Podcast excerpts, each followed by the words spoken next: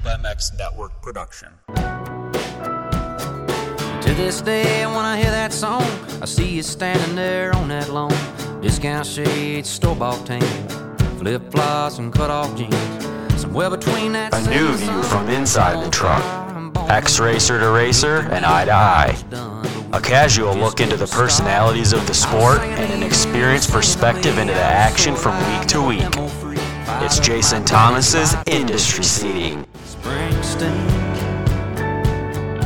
Presented by Pirelli Tires, Guts Racing, Plum Creek Funding, Pro Glow Wash, Works Connection, Bass Foundry, TL Speed Shop, Grant Stone Boots, and Fly Racing.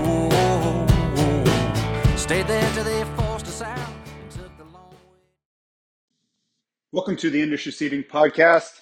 It's Tuesday edition. It is March 14th, 2023. And last Saturday, we were in Indianapolis. Well, I say we. Maybe it's the royal we. I was there. I'm sure at least one or two of you listening were there.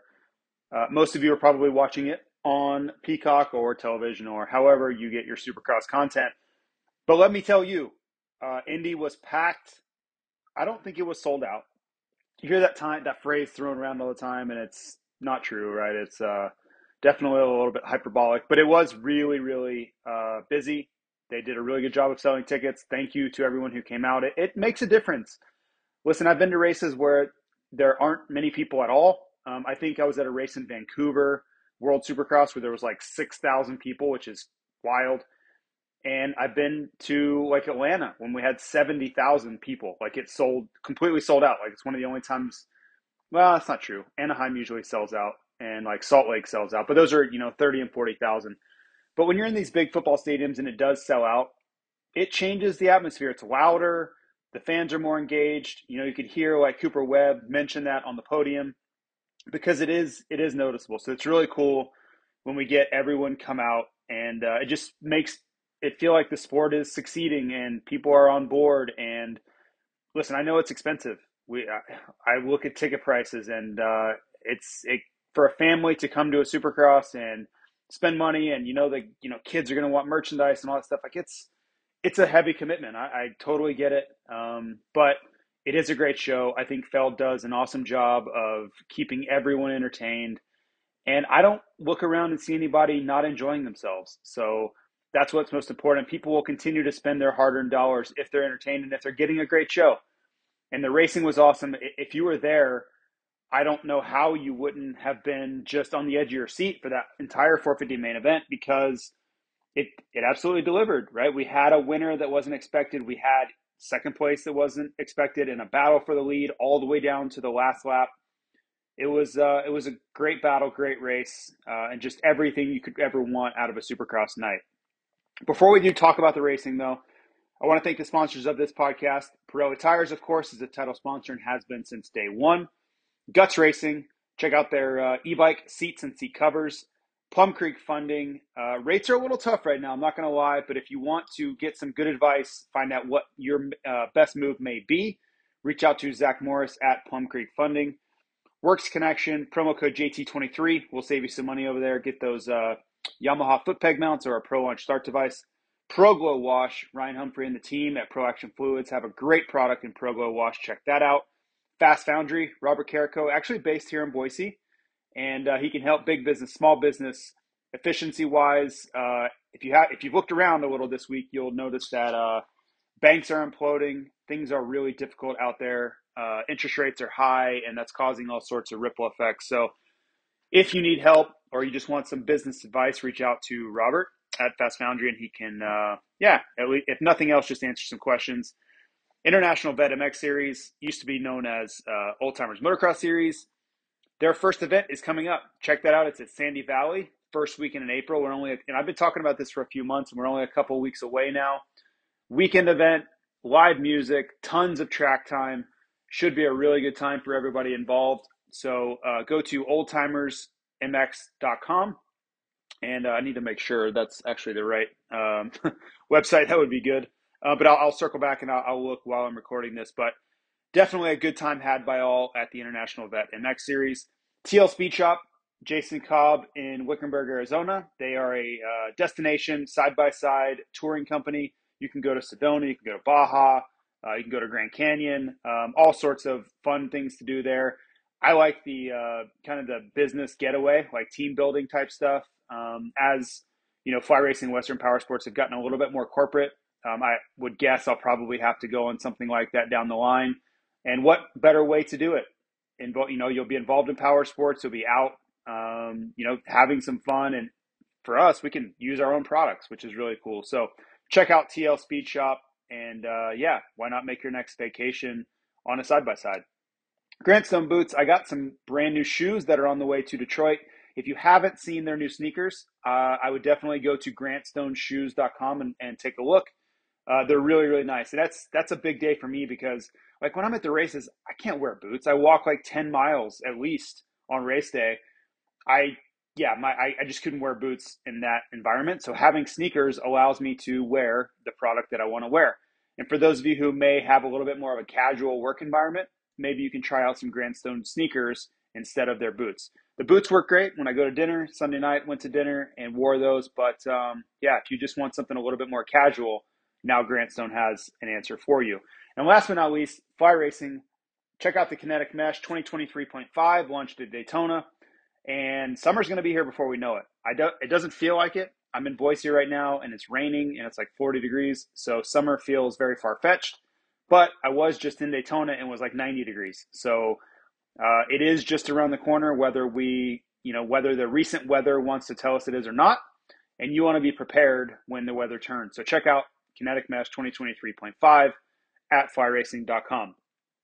So 250 class, what did we see? Hunter Lawrence wins again. And I was about to say he's making a mockery of the series, but he's really not. You know, they're keeping him honest.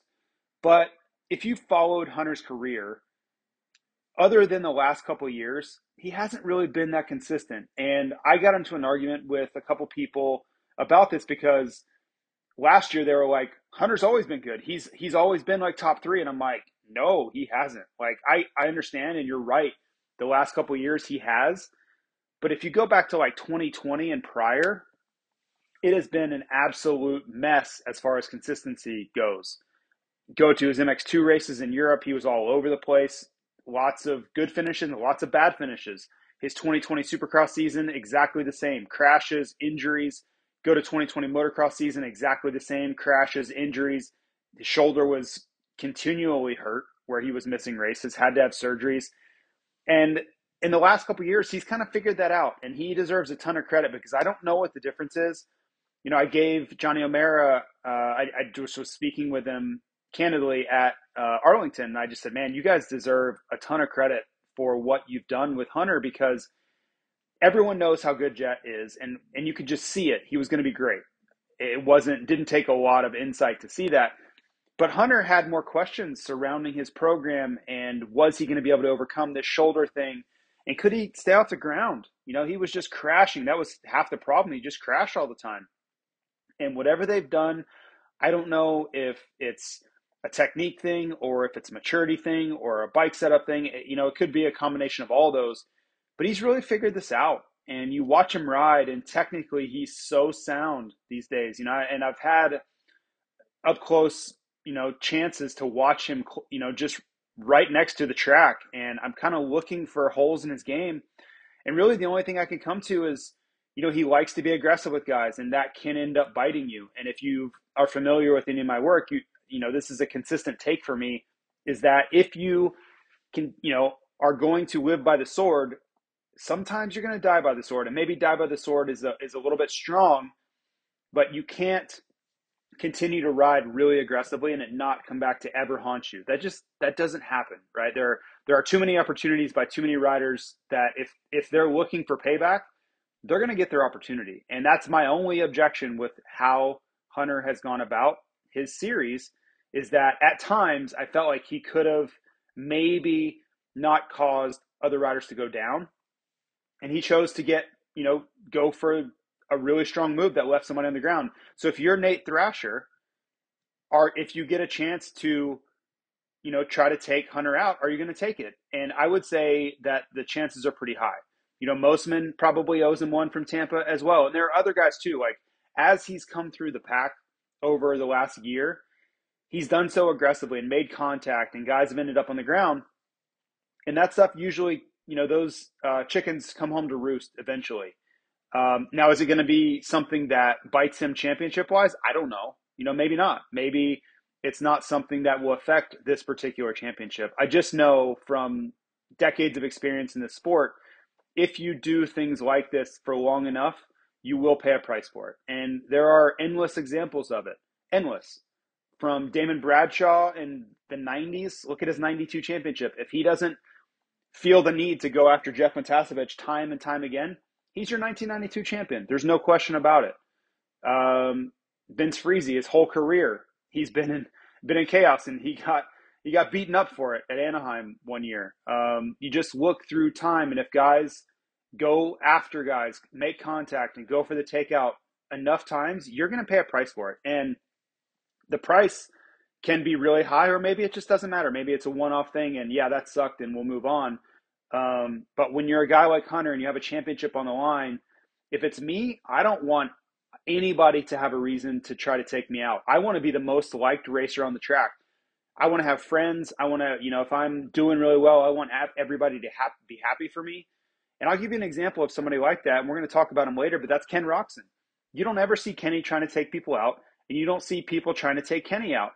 You know, if you want to talk about Barcia tries to take everybody out. So he's a different example, but Kenny doesn't really have enemies on the racetrack. He doesn't ride in a way that he creates enemies. And I would say Eli Tomac's exactly the same way. Those are examples of guys that if they make passes, they make them clean, and they don't leave a wake where someone's looking for payback. And that, I think, over the course of a career, that pays dividends. That approach pays dividends. So we'll see.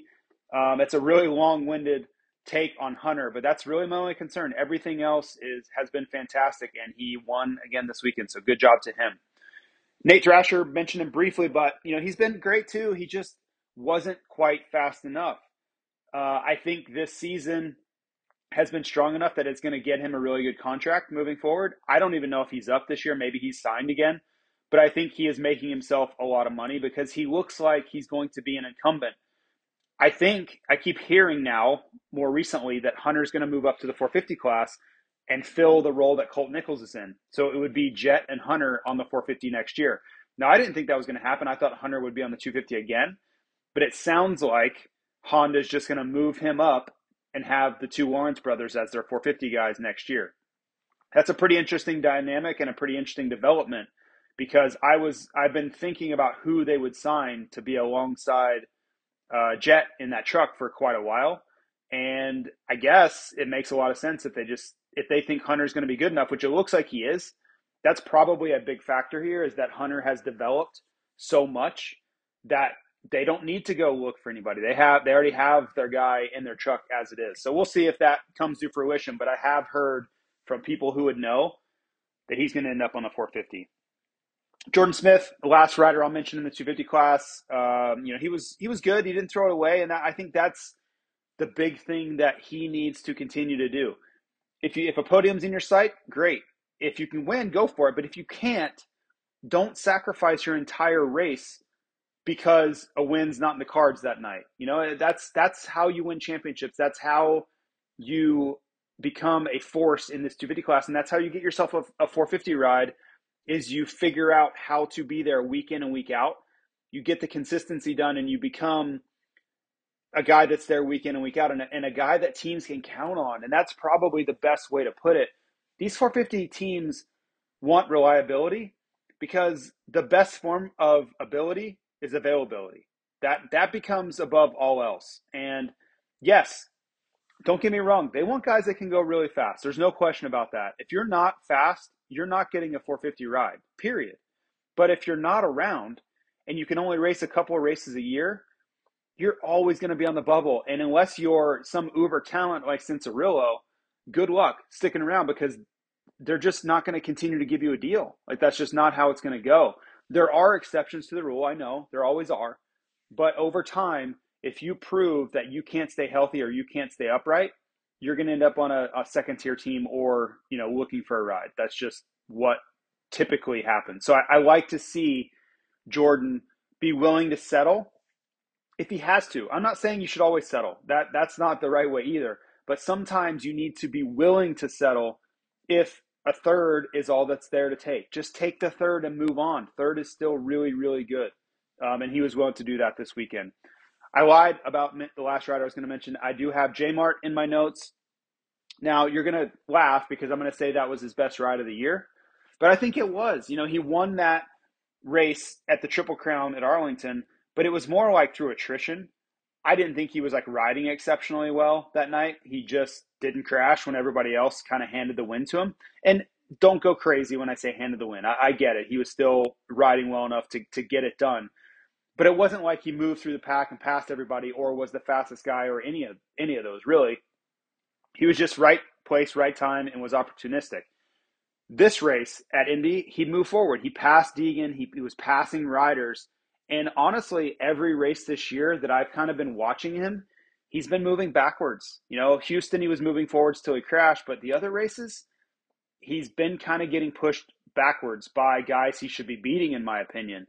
Deegan, notably, probably the first name I would mention, and he passed Deegan straight up this weekend, was able to pull away. So good job to J-Mart. I'm sure it was a little bit encouraging. I'm sure he wants to be on the podium, but you just want to be making progress. You want to be working towards a goal and not having setbacks. So good job for J-Mart there.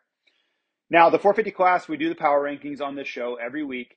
And, you know, I always give this kind of disclaimer. For those of you who listen every week, you already know this, but I take into account, you know, a little bit of last season, a lot of this season, trends, right? If they're trending up, trending down, and then, of course, the most recent result we have too. So I feel like the back end of the power rankings are pretty easy, and the very top is pretty easy, but the middle gets really dicey for me.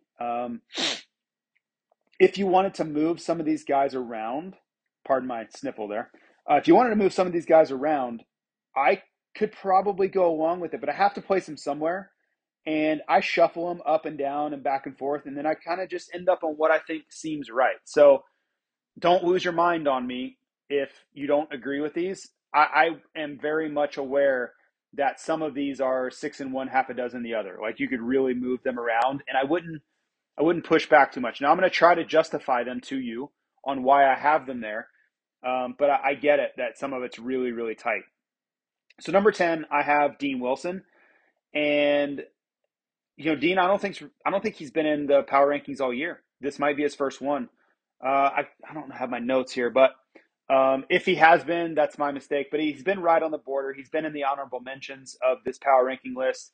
But with the injuries, with the guys that are out, I think he probably should be here now. You know, this wasn't his best race. He actually looked terrible, crashed, almost had a huge one over the finish line.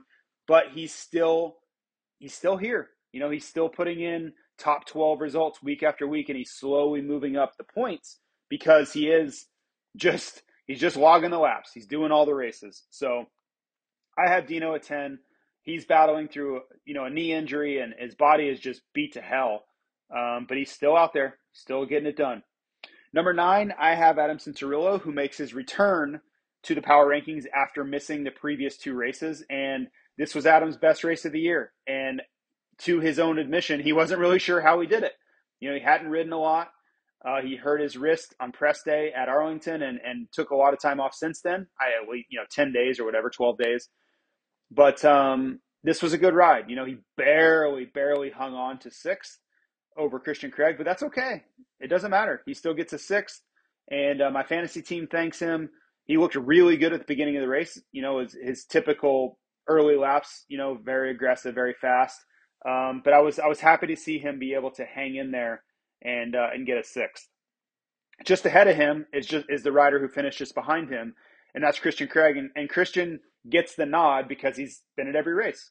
And while his results haven't been over the top, they have been steadily improving. He gets a 7th this weekend. And if you look at his races at the beginning of the year to his races now, he's better. And that's a really important thing. You know, as the season grows, you want to be improving. And not everybody can do that. A lot of guys go backwards. They have nagging injuries. They get worn down. They get sick. There's just a lot of things that can happen over months and months and months of continuous racing and travel. I don't know that many people can relate to it unless you've done it and just had to constantly get up, train, get on an airplane, go race, get up again at 5 a.m, go to the airport, fly home, train all week. And it's just this rinse and repeat cycle that really takes it out of you if you don't know how to find the proper recovery. If you don't have any experience or the right people in your corner, making sure you rest, making sure your body's getting back somewhat to recovered before you just go beat yourself up again, you will feel it. You know, it's going to take a toll on you and your performances are going to decline. So I like to see Christian getting a little better here in his first 450 Supercross season. At number 7, I have Aaron Plessinger, and this is where it starts to get dicey because you're going to say, but why? He got 4th and he's been really good. And you're right.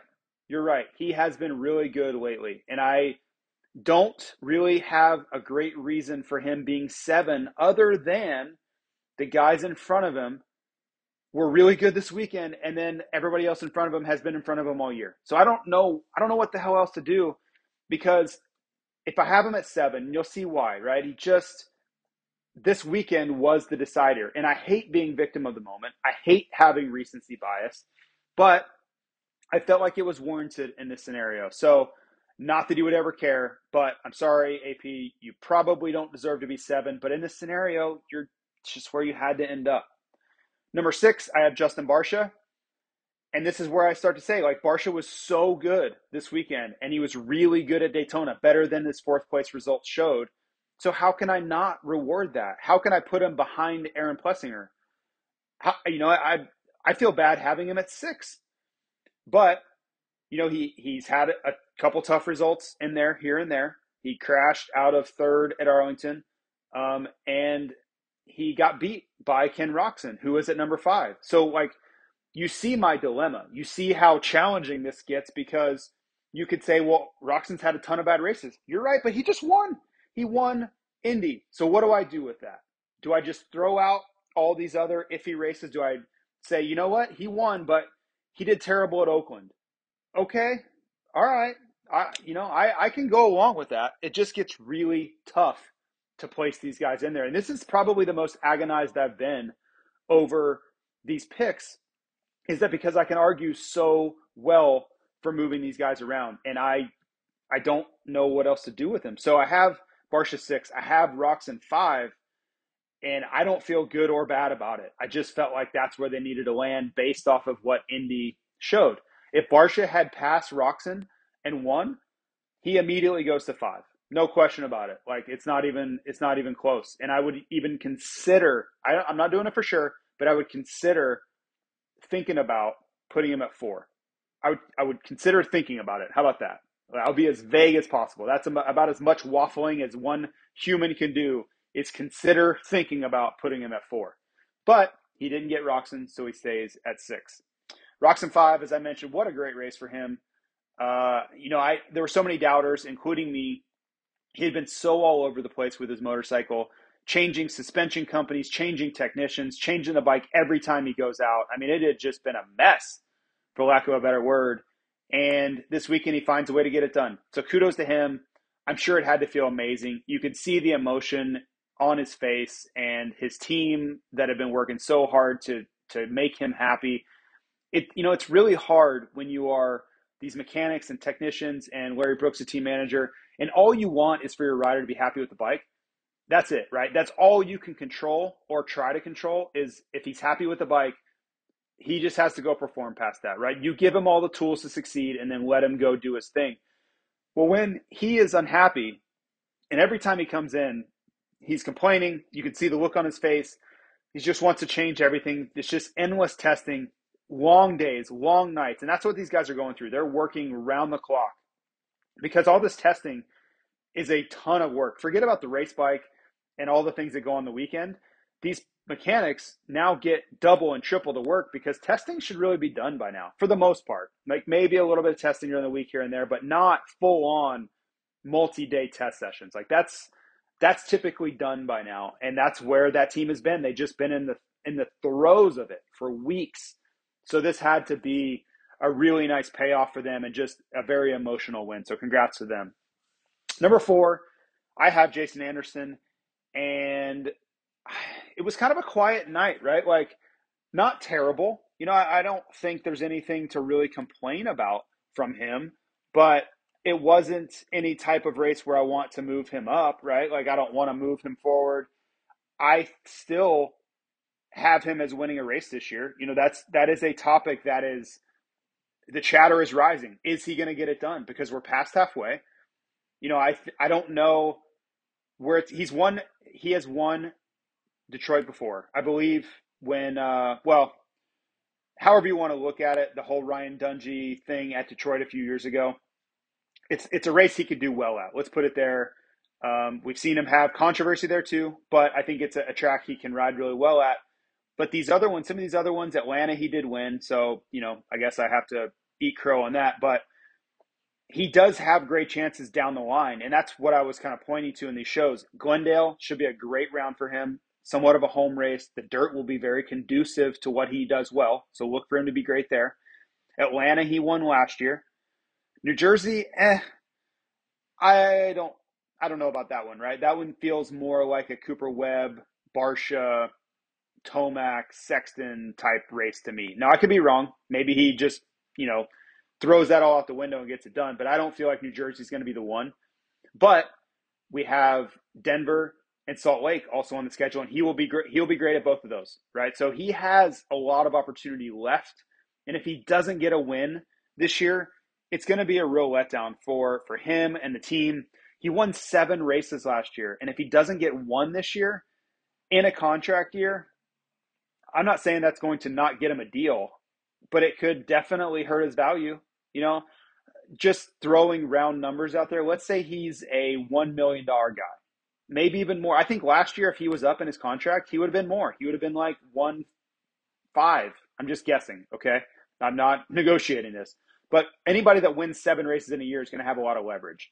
If you go through the whole Supercross season and don't win a race, your leverage just got kicked in the junk, for lack of a better term. So yes, they're going to want to sign him, but he can't go in there demanding top dollar anymore.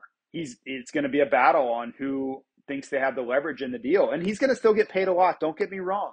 It's just not going to be the number that it was. And that stuff matters, man. These guys are racing for a living. And this ideally is really the last big payments they're ever going to get. You know, if they do it right, they don't have to really worry about working anymore. So these times, these contract years are hypercritical for their financial future. And so this matters. You know, him getting a win or two down the stretch absolutely matters.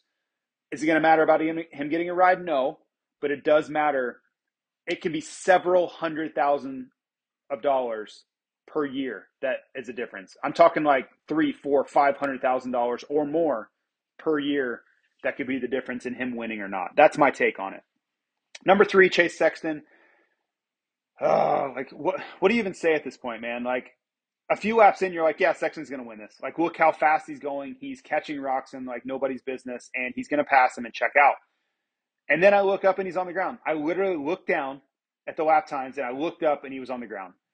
And this is not a new occurrence for Sexton. This is what he's shown us time and time again this season. And don't get me wrong, I am a huge Chase Sexton fan. The way he can ride a bike blows my mind. And I think he's a really nice guy. I have been wowed by his maturity this year in the face of every disappointment he could face. He's made a fan out of me, and I'm supposed to be neutral or whatever, but I still love the sport, right? And I like guys and I'm neutral towards others. I don't really dislike any of them. But I really do like Chase Sexton, and I'm pulling for him. But, man, he is making life hard on himself here. And goes down again. His worst result of the season was this weekend. And you had to know one of these crashes was going to bite him, right? He had been able to overcome most of them and get back into the top 3, top 5. But this one bit him a little bit. Now, the silver lining is he's only 13 points down. He went into the race down 10, and he leaves down 13. So it could have been a lot worse. You know, the players moved around. He was only a few down. I think he was 4 down on 5 down. I don't know. Maybe 5 down on Webb. Now he's 13 down on Webb. But if you just are trying to take a 30,000 foot view and say, okay, what good can we take from this? You're only down 13 points. It's still very, very doable. You're going to have to win some races, no question, but it's still doable. Number two, Cooper Webb, your new points leader, will have the red plate at Detroit. And, you know, I got asked on Breakdown this week if getting the red plate was a huge kind of moral, mental boost to Webb. And I think the expected answer is yes, but I don't necessarily think so. I think Webb is happy to have the red plate. Like, sure, that feels good. But I think he's smart enough to know that this is going to go all the way down to the end. This is going to be a battle the whole way with Eli Tomac. And Tomac's going to have good races too. You look at some of these tracks, he's going to be awesome. Like, to think he's not going to be good at Atlanta, to think he's not going to be good at Glendale, which he's always fantastic there. Denver's his home race. Salt Lake, he's been phenomenal. So he's, you know, basically every race down the stretch, he should be strong. Some of his Seattle rides in the past were just insane, right? So I think Webb understands that, and he's not getting ahead of himself. So kind of I had to think about it and really kind of unpack it a little bit. I think Webb's like, yeah, this is cool, but nothing, we're so far from anything being accomplished here, because I'm going to have to fight Tomac the whole way. Like, he's going to have weekends where I'm probably just not as fast as he is, and I'm going to have to deal with that. And then I'm going to have to be opportunistic on the weekends where he's not very good. Like, this was his worst race of the year. Indy was terrible, and he's usually good at Indy. So in those nights, if you're Cooper Webb, you know you have to make up as many points as possible. So I think that was where my thoughts ended up was, yes, he's happy to get the red plate. But I think he also realizes in that moment when Barcia and Roczen, who really haven't been on his level for most of the year, are in front of him, you've got to go win that race. You have to make the most of that opportunity and just maximize the gains. And I think that's why Webb, it was a little bittersweet for him on the podium, is because there was good to be taken away from it, but he didn't make the most of it. And Ricky Carmichael is huge on this point, is when you have an opportunity, you've got to take every ounce of that opportunity. You cannot leave points on the table if they're there for the taking. So that's where I think a little bit of the, if he wasn't overwhelmingly excited about the red plate, I think that's probably why. Number one, Eli Tomac stays at the top, even though he lost the red plate, but he is your defending champion. He's a defending motocross champion. He's had the red plate the entire way. He's already won 5 races. I know this weekend was terrible. I get it. He looked awful at Indy, but I'm not going to move him out of first place just because he lost the points lead by a couple points. Not going to do it.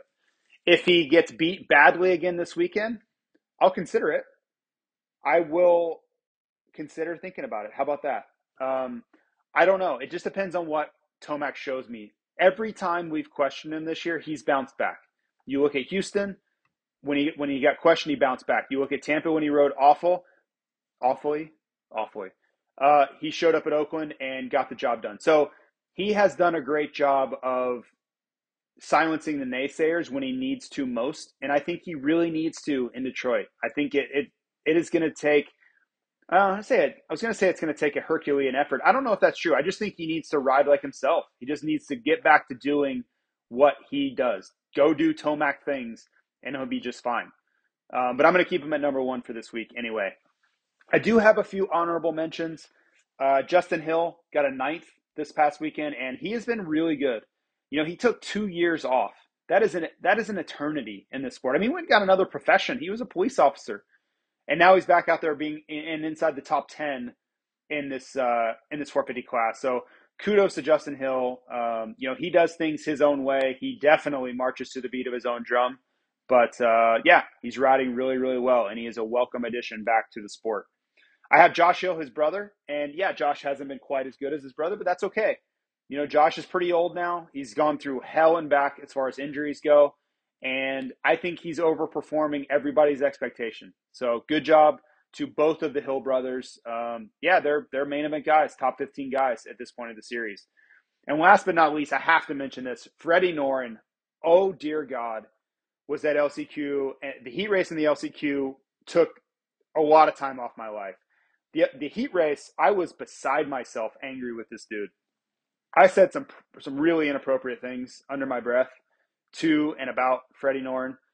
And I just, like, how many times are you going to fall over when you're in qualifying position? Like, I've been in that spot so many times. I don't even know how many times. Like, 100? I don't know.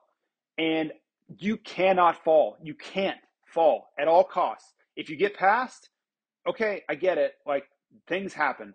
But you falling all by yourself when you're in qualifying position is a huge no-no. Like, you cannot be your own worst enemy. Just can't happen. The sport's too hard. The other guys are too good to take yourself out of the running. And that was the second time he's done it this year when he's been on my fantasy team, and I just couldn't take it. I could not take it. But to his credit, he got it done in the LCQ. Scared the hell out of me several times because he is loose. God, he's loose. But, yeah, he got it done. Good job. And all that matters is he got me a ton of fantasy points. So I don't know if I'll be picking him anymore this year. I don't need that kind of stress in my life. But, yeah, he got it done. So good job to Freddie, even though I said horrific things about you to myself. So that's it for this week. Thank you again to all the sponsors. Pirelli, Guts Racing, Plum Creek Funding, Works Connection, Pro Glow, International Vet MX Series, which I did check while I was talking, and it is oldtimersmx.com. So check out the website there for all of the race details. That's oldtimersmx.com. Go to tlspeedshop.com, check out the programs they have. You can go on a side-by-side to some exotic locales. Jason and the crew at TL Speed Shop. Fast Foundry, if I didn't mention them. Thank you to Robert for being a part of this and a great supporter of me and many privateers. If you didn't know that about Fast Foundry, they support a ton of privateers out there. That's reason enough to give them your business right there. Fast Foundry is just a great company and great people. Grant Stone Boots, thank you for my new sneakers. You can go to Grantstoneshoes.com and check out those brand new sneakers. They come in 4 different colors. And Fly Racing, thank you to them. Did I mention Pro Glow? Pro Glow, of course, too, and Fly Racing. Thank you. That's it for this week. We'll talk to you soon after Detroit. See ya.